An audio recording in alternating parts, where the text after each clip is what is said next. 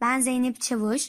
Bugün sizlerle birlikte dünyanın en büyük çiçeği olan Rafflesia hakkında e, bilgiler edineceğiz. Rafflesia dünyanın en büyük çiçeğidir. 1818 yılında Dr. Joseph Arnold tarafından Endonezya yağmur ormanlarında bulunmuştur. Ömrü yalnızca iki haftadır. Dünyada sadece Endonezya'nın Sumatra ve Borneo adaları ve Güney Tayland'daki Koh Sok Milli Parkı'nda görülen Rafflesia bir hafta içinde çiçek açıp ikinci haftada ölüyor. Genişliği 1 metreye kadar büyüyebilen Rafflesia'nın ağırlığı ise 11 kilograma kadar ulaşabiliyor. Rafflesia çiçeğinin kokusu çok kötüdür. Bozulmuş et gibi kokar.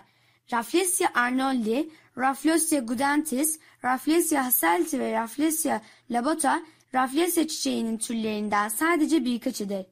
Aynı zamanda Rafflesia çiçeğinin tohum, yaprak, dal ve kökü yoktur. Rafflesia çiçeği kahverengi benzeri bir kırmızı tonudur.